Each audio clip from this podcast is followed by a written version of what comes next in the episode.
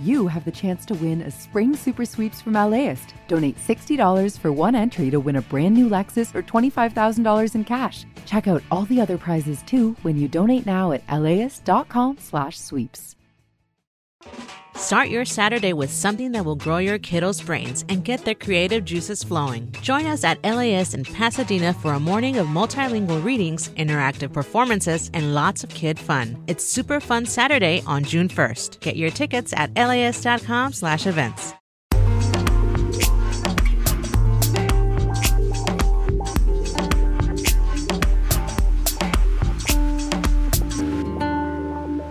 LAist Studios.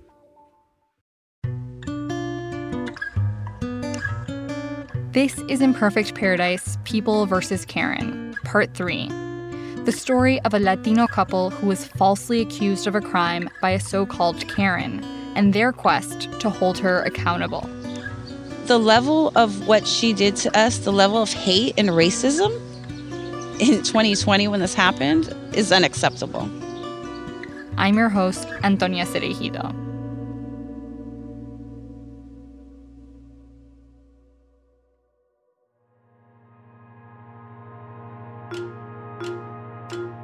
On the last episode, we heard about the connection between a QAnon linked campaign that uses the hashtag Save the Children and stranger danger among white parents. My purpose in sharing this is to simply raise awareness.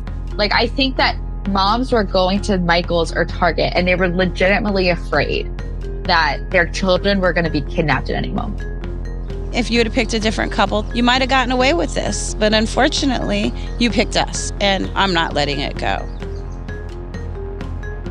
After an investigation, Sonoma County District Attorney charged Katie Sorensen with three counts of false reporting of a crime. Now, in part three of our series. So, today is day one of the Katie Sorensen trial, and I'm actually walking in right behind Katie and her husband.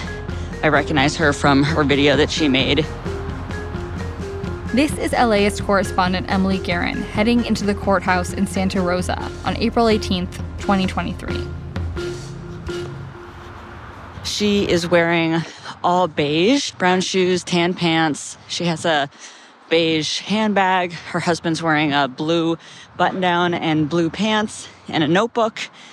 And we are all walking up to the courthouse right now to start the first day of the trial. By this point, it's been over two years since Katie Sorensen falsely accused Sadie and Eddie Martinez of trying to kidnap her kids. And now, finally, the trial is about to begin. Emily takes it from here.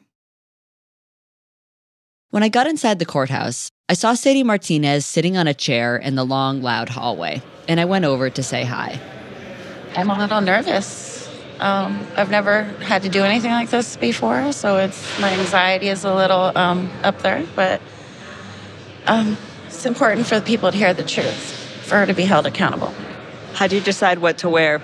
Um, I don't know. I feel like a dress always just is a go-to, so I threw a nice little Target dress and my Target boots, nice little denim jacket. Could you sleep very much last night? I did not sleep at all. You didn't sleep at all. Hives. You have hives. Oh my God, Sadie. Yeah. Sadie was taking the stand today. What are you planning on saying? Just this didn't happen. um, we don't know Katie.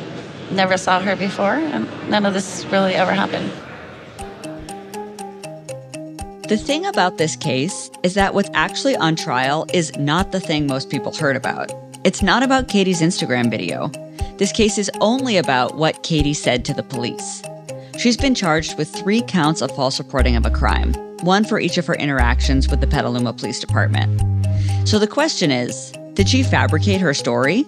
Or did she truly believe her kids were in danger? And if so, was it reasonable for her to feel afraid? In other words, it's Katie's emotional state that's on trial. A white woman's feelings. From LAist Studios, this is Imperfect Paradise People vs. Karen, Part 3. I'm Emily Guerin.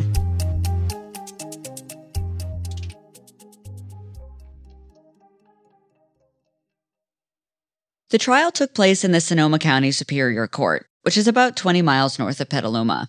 It's a big beige cube on a street called Administration Drive, which is kind of like an industrial park for government buildings. Each judge gets their own courtroom, and courtroom 10 was Judge Laura Passaglia's. As we waited to be let inside that first morning, I tried to figure out who was who. There were the jurors with their little blue laminated name tags, off by themselves. There were the lawyers in suits and ties. There were bailiffs in sheriff's uniforms. There was a reporter for the local paper, the Press Democrat. There were eight people who I presumed to be Katie's family, all huddled at the end of the hallway. And then there was this woman standing next to me who I really couldn't place. Her name was Melanie Verduzco. So, what brought you here today? I have just been following the case and I am just dying of curiosity to know what her defense is. I can't understand what it could be, um, so I had to see for myself in person. Okay. So did you? Melanie like, snuck out of work to be here. It seemed like a lot of people in the area were following this trial. So tell me, sort of going back, like, what did you first think when you saw Katie's video? So when I first saw her video, I was like, oh my God, that's my town. You know, I, I know exactly where that happened. Um, but the things she was saying were so hard for me to believe as a mother. Usually people don't assume like a pretty blonde lady is going to make up a story about people trying to kidnap her kids. So people were quick to believe her, but yeah. I just didn't. How much do you feel like it really like kind of like made its way around town? Uh, I mean, it, it, everybody knows about it. We call her Kidnap Katie. You do? Yes. So okay. hashtag Kidnap Katie for everything I've ever posted about it. You know, like barbecue Becky. Right. Kid, yeah. So okay. she's Kidnap Katie. And then the courtroom door opened. The judge had denied my request to record, so I turned off my phone and I took out a small notebook and pen. The courtroom was pretty small. There were two rows of seats in the back, maybe 30 people total could fit. The lawyers sat in the middle of the room, and Katie Sorensen sat to their right. The jury sat on the left. There were eight men, four women, mostly older, and all white, except for one Asian man. Sitting in front of everybody was the judge, Laura Passaglia, she was in her mid 40s and had long blonde hair that she wore in a ponytail over her black robe. The trial began with the prosecutor's opening statement.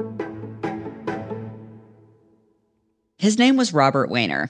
He wore a dark suit and kept his salt and pepper hair slicked back, and he spoke in a calculated manner. He faced the jury and told them, essentially, look, nothing that Katie said happened actually happened. As the evidence will show, there was no attempted kidnapping. Katie was an aspiring influencer who fabricated a sensational story to go viral so she could gain followers and sell them things.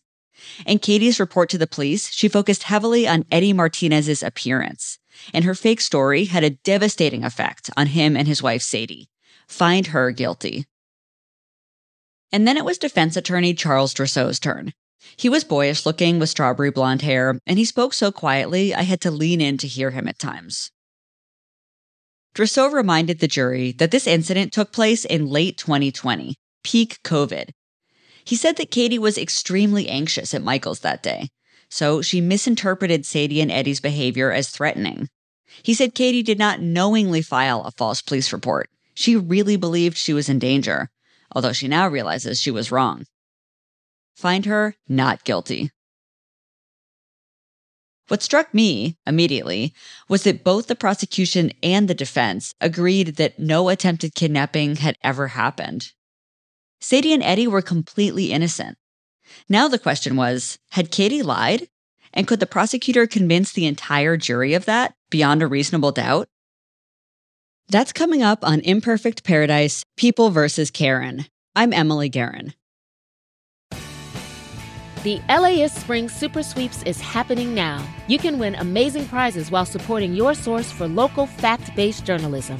One lucky grand prize winner will get to choose a brand new Lexus or $25,000 in cash. Other prizes include an electric bike from Juice Bikes and $1,000 gas gift cards. Your donation of $60 gets you one entry to win, and the more you give, the more entries you get. Donate now at laist.com/sweeps. Hi, I'm Tracy Thomas, host of One for the Books, and we are back for another round. this is clearly an NPR audience.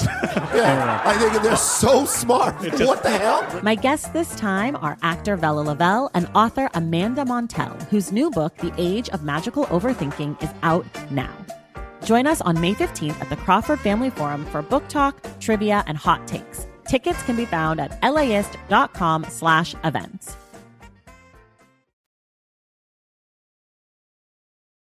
You're listening to Imperfect Paradise. I'm Emily Guerin.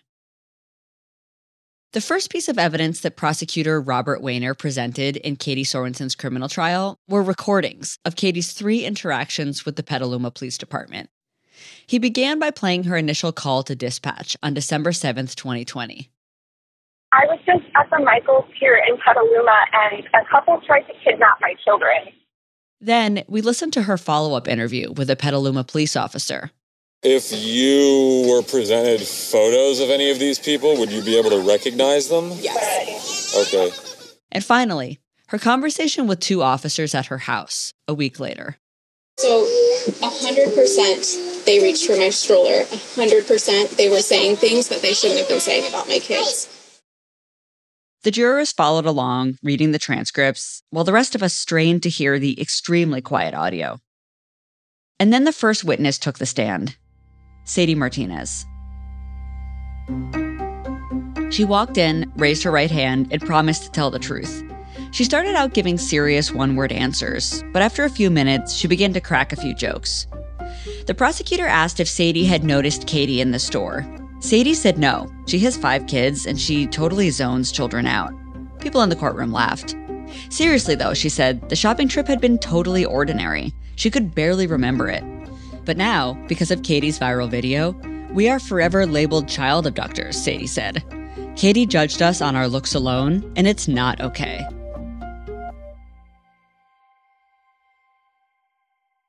The prosecutor then asked Sadie if she identifies as Latina and whether she felt Katie had racially profiled them. Sadie said yes. I glanced over at Katie. She was watching Sadie, her face totally blank.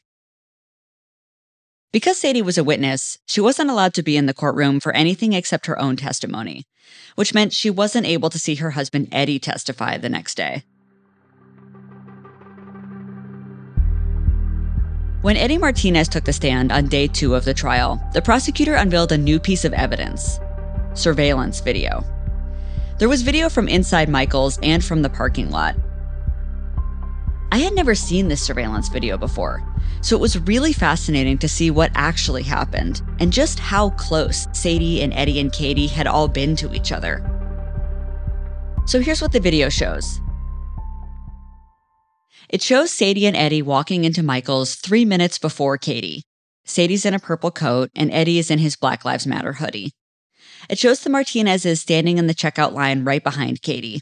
And by right behind, I mean six feet away, because they were on their little social distancing markers. It shows them paying at the same time at two different registers, their backs to each other. Eddie glances over his shoulder in Katie's direction, and then he just so happens to walk out of the store right behind her. They go to their respective cars, and Katie pops the back hatch. She and her kids are behind the car, out of view of the security camera.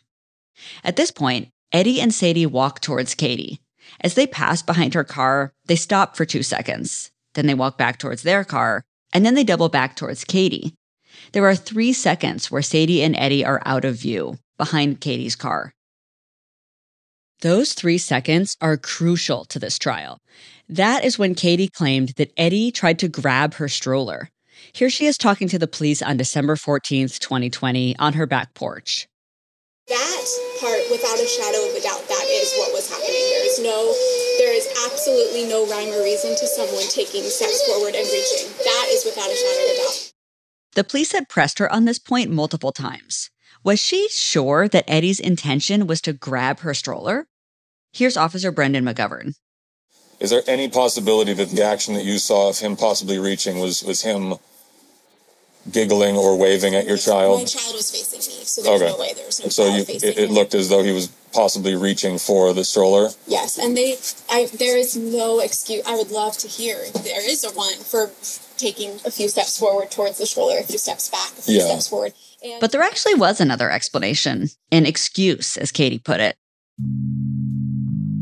As Eddie explained on the witness stand, after going to Michael's, he told Sadie he was hungry.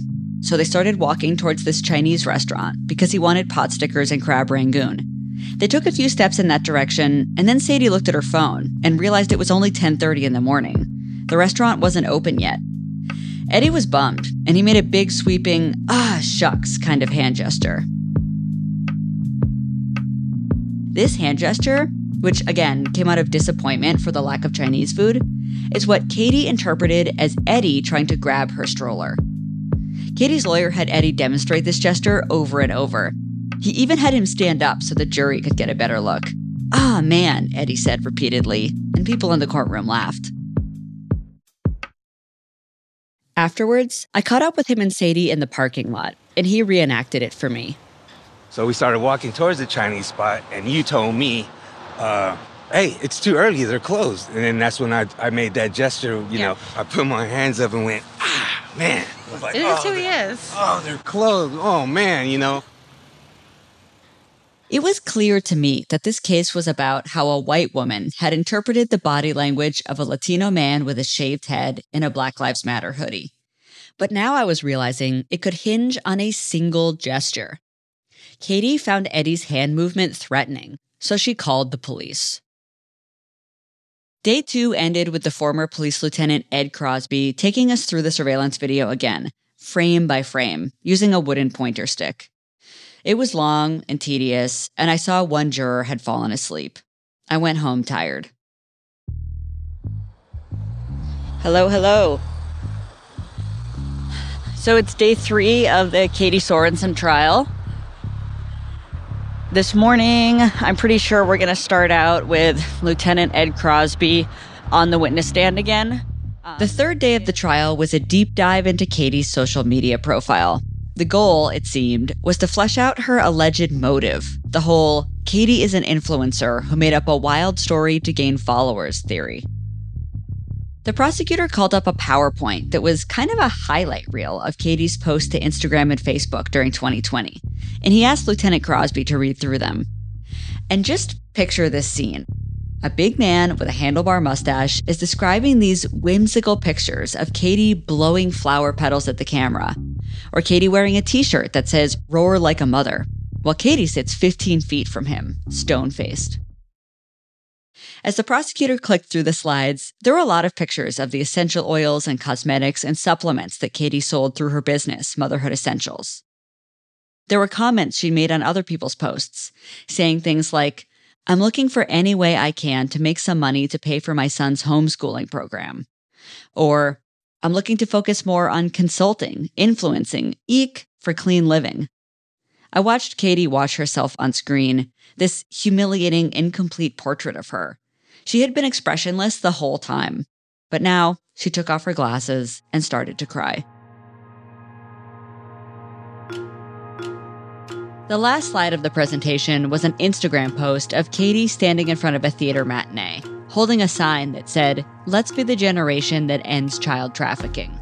Lieutenant Crosby read the photo caption Slavery still exists, hashtag save the children.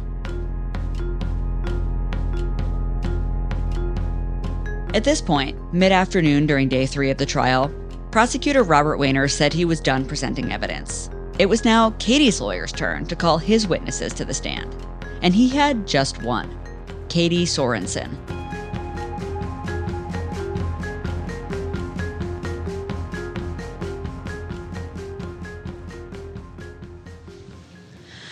So we're on a 15 minute break from court right now. Um, I'm just standing out in the hallway, and um, Katie has just been on the witness stand. Hold on one second. I have to stop talking when the jurors walk by. Let me go somewhere else. I walked over to a corner of the hallway near this weird little historical diorama that had 150 year old handcuffs, so nobody in the jury could overhear me making my little voice memo. Okay, so Katie has been on the witness stand. The prosecution is done calling witnesses. Katie's testimony was by far the most riveting part of the trial. She hadn't spoken publicly since the week she posted her Instagram video, more than two years ago. When she took the stand, she had her hair down and her tortoiseshell glasses on. She looked over at the jury and smiled, and introduced herself as a mother. Over the course of the next half hour or so, she reiterated three main points. One, she truly believed her kids had been in danger that day at Michael's. Two, her feelings of fear had nothing to do with Sadie and Eddie's race or ethnicity.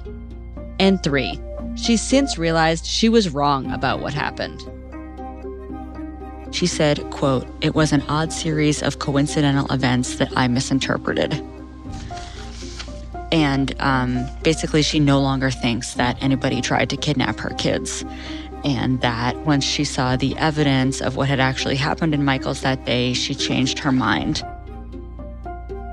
In my notebook, I wrote the phrase, an odd series of coincidental events that I misinterpreted. I circled it and drew a star. Now it was prosecutor Robert Wehner's turn to cross examine Katie. The room was tense. Katie's mom was sniffling, and Katie's husband was bent over, scribbling in a notepad. The prosecutor began with three straightforward questions. Eddie never tried to abduct your children, correct? Yes, Katie said.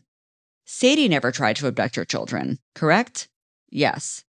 You were wrong about that. Yes. The prosecutor then spent the next few minutes scrutinizing Katie's mental health the day she went to Michael's, which was Katie's explanation for why she had misinterpreted Sadie and Eddie's behavior as threatening. She said she was anxious because of COVID. He asked her if she'd been treated for anxiety around that time, if she'd had a panic attack, or if she was taking drugs or alcohol. She said no to everything. Then the prosecutor switched to asking her about being an influencer, a term Katie said she did not identify with. But she agreed that her goal had been to build an online business where she could work from home while also taking care of her kids. She also agreed that she was trying to boost her followers in order to sell more products. Then came one of the more tortured exchanges of the entire trial. I described it afterwards, sitting in my car. You know, he said, like, why did you say Eddie looked rough looking? And her attorney was like, objection. And then the judge overruled that. And she said, the manner in which he carried himself throughout the store. And then the prosecutor said, But you were moving around the store in the same way, right? Like going up and down the aisles? And she said, Yes.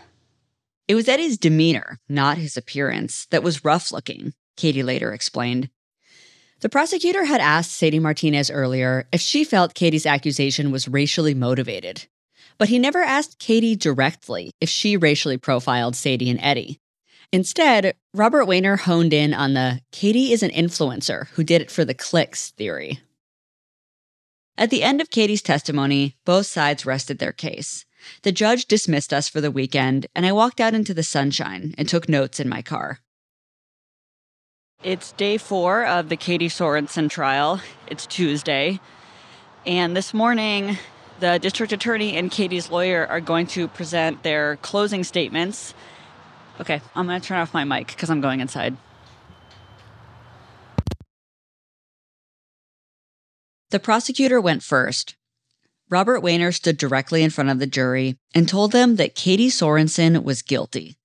He said that she fabricated this entire story because she was an influencer who was trying to boost her online presence. And he said she doubled down when confronted by the police on December 14th, the day after she posted her video. But he said that it's basically impossible that she misinterpreted events. He said no reasonable or unreasonable person would have interpreted the events in the manner in which she did. That's a person who's hallucinating. He said this report was false. She knew it was false.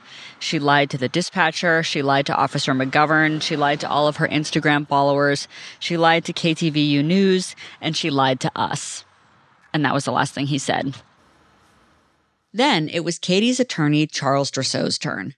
He opened this binder that contained many pages printed in a large size font. He spoke for almost an hour, and he even went into the history of reasonable doubt back to medieval times. He asked the jury if you think there is any chance that Katie could have concluded that someone tried to kidnap her kids that day in Michael's, then you must find her not guilty. And then he took the jury through why he thought it was reasonable for her to feel like her kids were in danger. He dwelled in particular on Eddie's big sweeping hand gesture. He said that Katie, in her heightened state of COVID anxiety, certainly could have misinterpreted this gesture as Eddie trying to grab her stroller. And he ended by saying, You know, two things could be true at once. It's true that there was no attempted kidnapping, but it's also true that a series of random and coincidental events did occur that caused Katie to misinterpret the events and come to the wrong conclusion. And then he said to the jury, if you have a reasonable doubt right now, you must acquit her.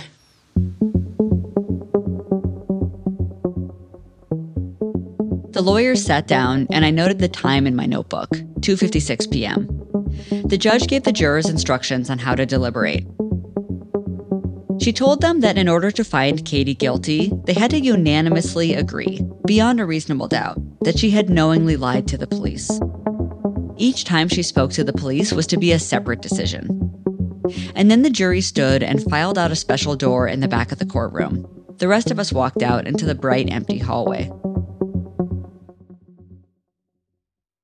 I had thought this case was going to be kind of a reckoning on so called Karens. Instead, the prosecution had turned it into a referendum on influencers gone wrong. I asked Robert Wehner's boss, District Attorney Carla Rodriguez, why they didn't bring up race more during the trial. So her language wasn't racially based during the police investigations and her Instagram posts. So we could all assume different things based on what Eddie might have been wearing or what Sadie looked like, but none of that could be proven in court. So he just stuck to the evidence. Katie told police that Eddie was maybe Hispanic. She said Sadie was white. She used words like not clean cut and rough looking. So even though lots of people on the internet had immediately jumped to label Katie as racist, the prosecution never addressed racism head on. If Katie was a Karen, the prosecution didn't think it could be proved beyond a reasonable doubt.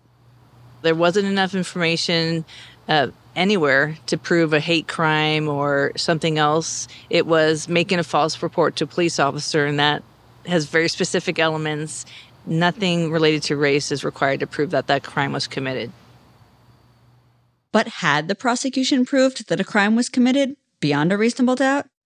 I thought Katie's lawyer had done a pretty good job making the case that this series of odd coincidences, as he put it, had legitimately frightened Katie. I was starting to think that she might not get convicted of all three charges. But would she get off entirely? I bought some peanut M&Ms from this sad vending machine, drove home, and came back the next day. It's day 5. I'm standing in the hallway outside the courtroom and uh, this morning at 10 a.m., the jury started deliberating. And I have no idea how long that is going to take. So it's now noon. The jury has been deliberating for two hours this morning. So it's 2:28 p.m. and I just saw the bailiff walk back into the courtroom, uh, followed by Katie's lawyer and um, Katie's entire family suddenly got up and they walked towards the door. And I saw Katie's mom hug Katie. I think they might have been praying. They all had their heads down in a circle. Here comes the district attorney, Bob Wehner. So I think we're about to find out what happened. That's coming up after a break. You're listening to Imperfect Paradise. Selling a little or a lot? Shopify helps you do your thing, however you cha-ching. Shopify is the global commerce platform that helps you sell at every stage of your business. From the launch your online shop stage to the first real life store stage, all the way to the did we just hit a million orders stage? Shopify's there to help you grow. Whether you're selling scented soap or offering outdoor outfits, Shopify helps you sell everywhere. From their all in one e commerce platform to their in person POS system, wherever and whatever you're selling, Shopify's got you covered. Shopify helps you turn browsers into buyers with the internet's best converting checkout. 15% better on average compared to other leading commerce platforms. And sell more with less effort thanks to Shopify Magic, your AI powered all star. Shopify powers 10% of all e commerce in the US. And Shopify is the global force behind Allbirds, Rothy's, Brooklinen, and millions of other entrepreneurs of every size across 175 countries. Plus, Shopify's award winning help is there to support your success every step of the way. Because businesses that grow, grow with Shopify. Sign up for a $1 per month trial period at shopify.com slash paradise, all lowercase. Go to shopify.com slash paradise now to grow your business, no matter what stage you're in. Shopify.com slash paradise. How to LA is our love letter to Los Angeles. We'll tell you where to get a yummy torta, a bowl of congee, and of course, a burger. It's a beef sausage blend, fried egg, grilled onions, and then raspberry jam. What hiking trails to check out, This feels like we're out in the mountains. and where to take in some culture. Leimert Park, they've been fostering jazz for decades. LA is a big place with a lot going on, so we got you. Subscribe to How to LA from LAist Studios wherever you listen to podcasts. This is Imperfect Paradise. I'm Emily Guerin. By mid afternoon on the fifth day of the trial, the jury had reached a verdict. The bailiffs opened the courtroom door, and we all sat down. The jurors walked in. One of the four women on the jury handed the judge a manila envelope. The judge opened it and passed it to her clerk. The room was totally silent. I looked over at Katie's family. They were clasping each other's hands. Katie's stepfather's head was bowed, eyes closed, as the clerk began to read out the verdict. The first count was Katie's initial phone call to a police dispatcher on December 7th, 2020. Uh, police, you're reporting an emergency? The one she'd placed from her car as she drove away from Michael's. I, I was just at the Michaels here in Petaluma, and a couple tried to kidnap my children. The one where she'd said that two rough looking people had tried to kidnap her kids. The verdict? Not guilty.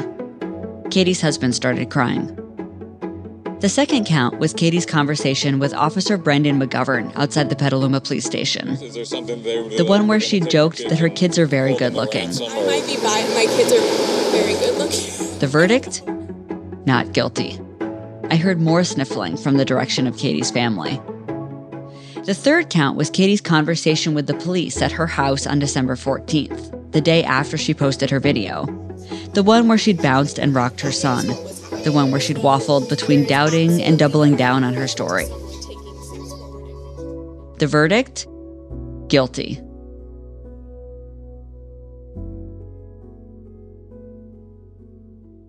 Katie's family seemed stunned. No one did or said anything. Katie was totally expressionless. The bailiff walked over and she stood while he put black metal handcuffs on her.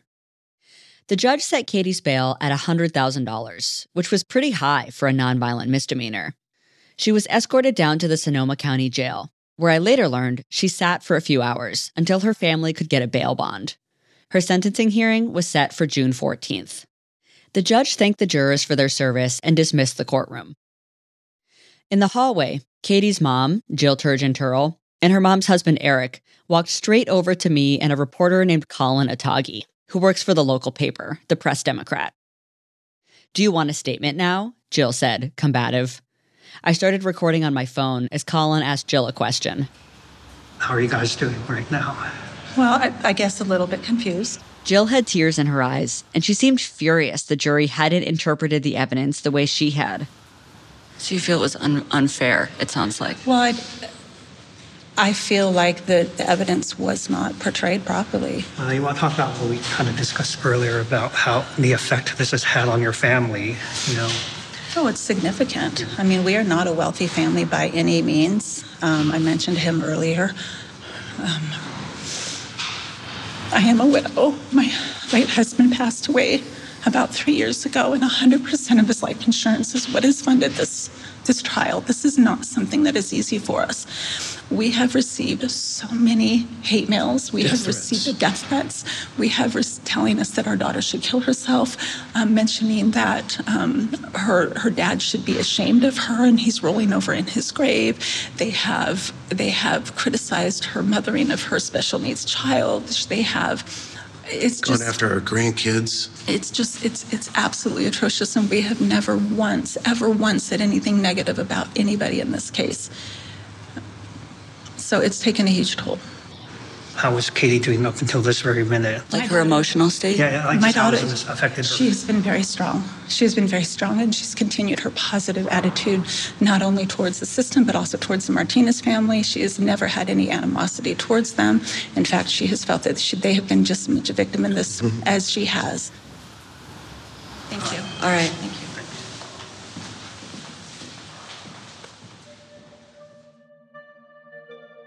Not long after, I got a call from Sadie. Remember, she wasn't allowed in the courtroom, but she'd just found out the verdict. Can you hear me? Yes. Okay. Um. So how are you feeling? Um, I'm happy. I'm happy with the outcome. I feel like she will learn from this horrible decision, and many other people do.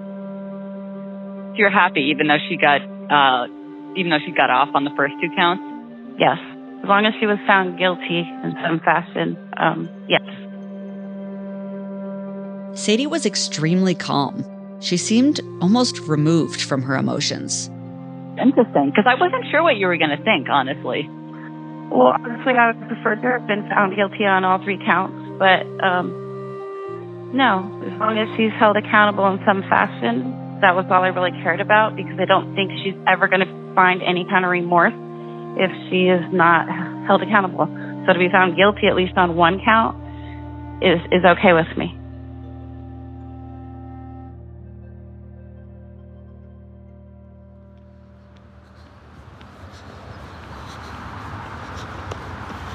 So it is June 29th. I'm back in Sonoma County. I'm walking to the courthouse in Santa Rosa.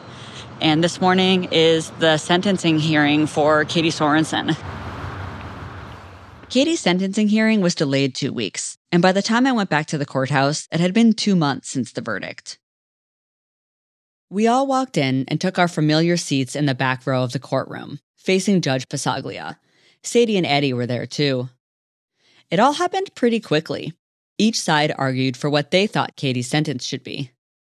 Sadie stood up and read a short victim's impact statement, saying essentially that if Katie had apologized and shown remorse, that would have been enough for her. But she didn't, and so Sadie was looking for some accountability. And then the judge decided. Katie was sentenced to 30 days in jail, followed by 60 days of work release. And then she'd be on probation for the next nine months. During that time, she couldn't use social media, and she had to take racial bias and social media ethics training. I looked over and I saw Sadie and Eddie holding hands. Eddie was looking down, audibly sniffling, but Sadie had her head held high. She wiped her eyes once. Katie stood and once again allowed herself to be handcuffed. We all left the courtroom, and the bailiff walked her down the hallway towards the jail. I'm recording, by the way. Um, talk about an emotional day. I met up with Sadie, Eddie, and their friend Kenyatta Reynolds outside the courthouse. We stood in the shade of a big oak tree. There was construction going on next door, so it was a little bit loud. I saw you guys crying a little when the sentence came out. I'm not going to lie. Emotional. It, it was. It was like I, I cry with watching The Lion King. I am emotional.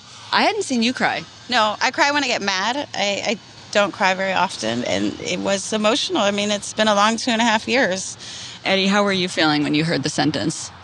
Um, a sense of relief um, and sadness at the same time. Reason being, relief that justice was served for us. Uh, the judge made a clear example of, um, you know, if you choose to take Katie's path in any way or fashion, that look what the outcome could be.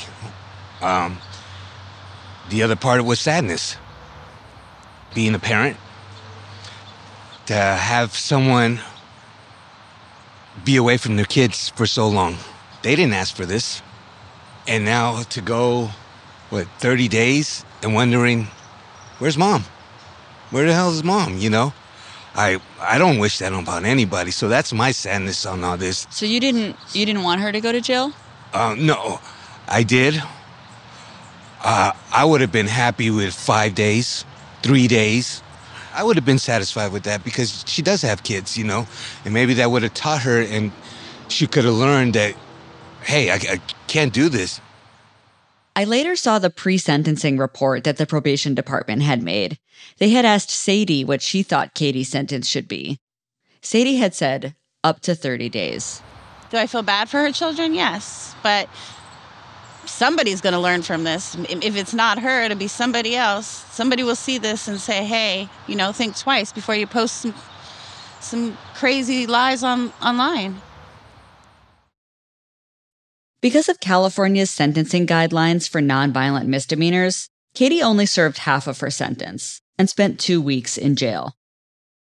I asked Sadie and Eddie if they were disappointed that the prosecutor didn't bring up race more during the trial. I knew that Sadie really wanted Katie to be held accountable for what she felt was an obvious case of racial profiling, and that hadn't really happened. Originally, in the beginning, I was really bothered by it, but no, I kind of understand how the legal system works and I have a better understanding for it now. And it's all about what you can prove. There's no need to convince anybody that anything is racial when you live it. I mean, we know, and as long as we know and we're the ones experiencing it, it's not our job to educate everybody else and constantly speak on it. I know it's about race, and that's enough for me. In early 2021, after Katie's Instagram video came out, Sadie was asked to join a police reform commission in Petaluma. She proposed a law that would make it a crime to make a racially motivated 911 call. Laws like this already exist in a handful of other cities, including San Francisco. Their law is called the Caution Against Racially Exploitative Non Emergencies, aka the Karen Act. Being able to call the police and report a false crime about a person of color should be a crime. Sadie's initial proposal didn't go anywhere. But now that Katie's been found guilty, Sadie wants to try again. She's planning on gathering signatures for a petition in support of a local version of the Karen Act, which she's calling the Sadie Stance.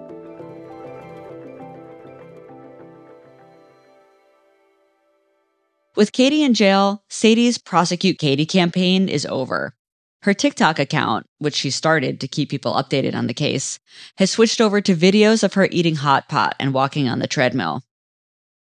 A week after the verdict, Sadie posted a triumphant video of herself in selfie mode.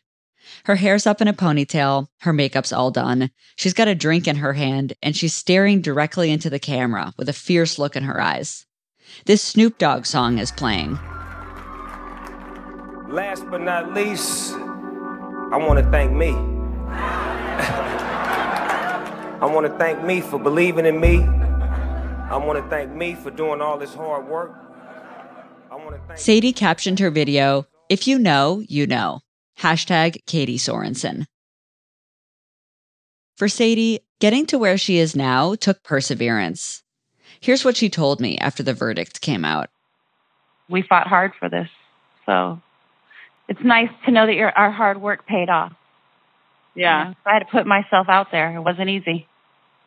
Yeah. I mean, you were on a campaign for years. I was. I was. I was not going to let this go. And, you know, she wanted a, a free pass. And not today, Katie. Not today.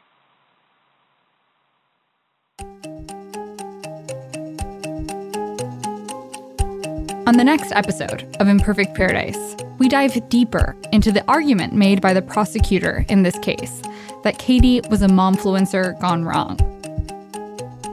What is the history of mom influencing, and how did it become such a loaded term?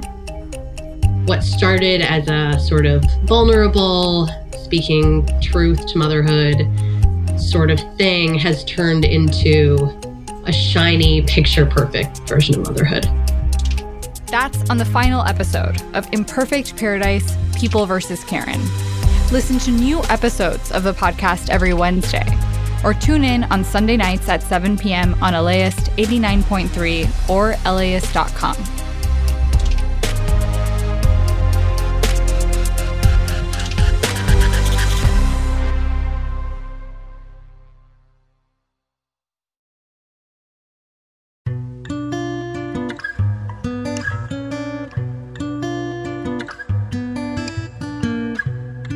This episode of Imperfect Paradise was written and reported by Emily Guerin. I'm the show's host, Antonia Cereijido. Catherine Mailhouse is the executive producer of the show, and Shana Naomi Krochmal is our vice president of podcasts. Rebecca Katz is our intern and the producer of this series. James Trow provided additional production. Jens Campbell is our production coordinator. The editor of this series is Sarah Kate Kramer. Fact checking by Caitlin Antonios. Mixing and theme music by E. Scott Kelly. The Imperfect Paradise team also includes Natalie Chudnovsky and Emma Alabaster. Thank you to Kristen Muller, Megan Garvey, Tony Marcano, Sabir Brara, Kristen Hayford, and Leo G. Imperfect Paradise is a production of LAist Studios. This podcast is powered by listeners like you, donating as little as $5 a month. And we can only keep making more episodes like this one with your partnership. Support this show by donating now at laist.com slash join. This podcast is supported by Gordon and Dona Crawford, who believe quality journalism make Los Angeles a better place to live. LAist Studios operates within the homelands of the Gabrielino Tongva people. We recognize the painful history of displacement, settler colonialism, and erasure of the people, their language, and their sovereignty. Visit laist.com slash land for more information. We encourage you to get curious about the land on which you live and work.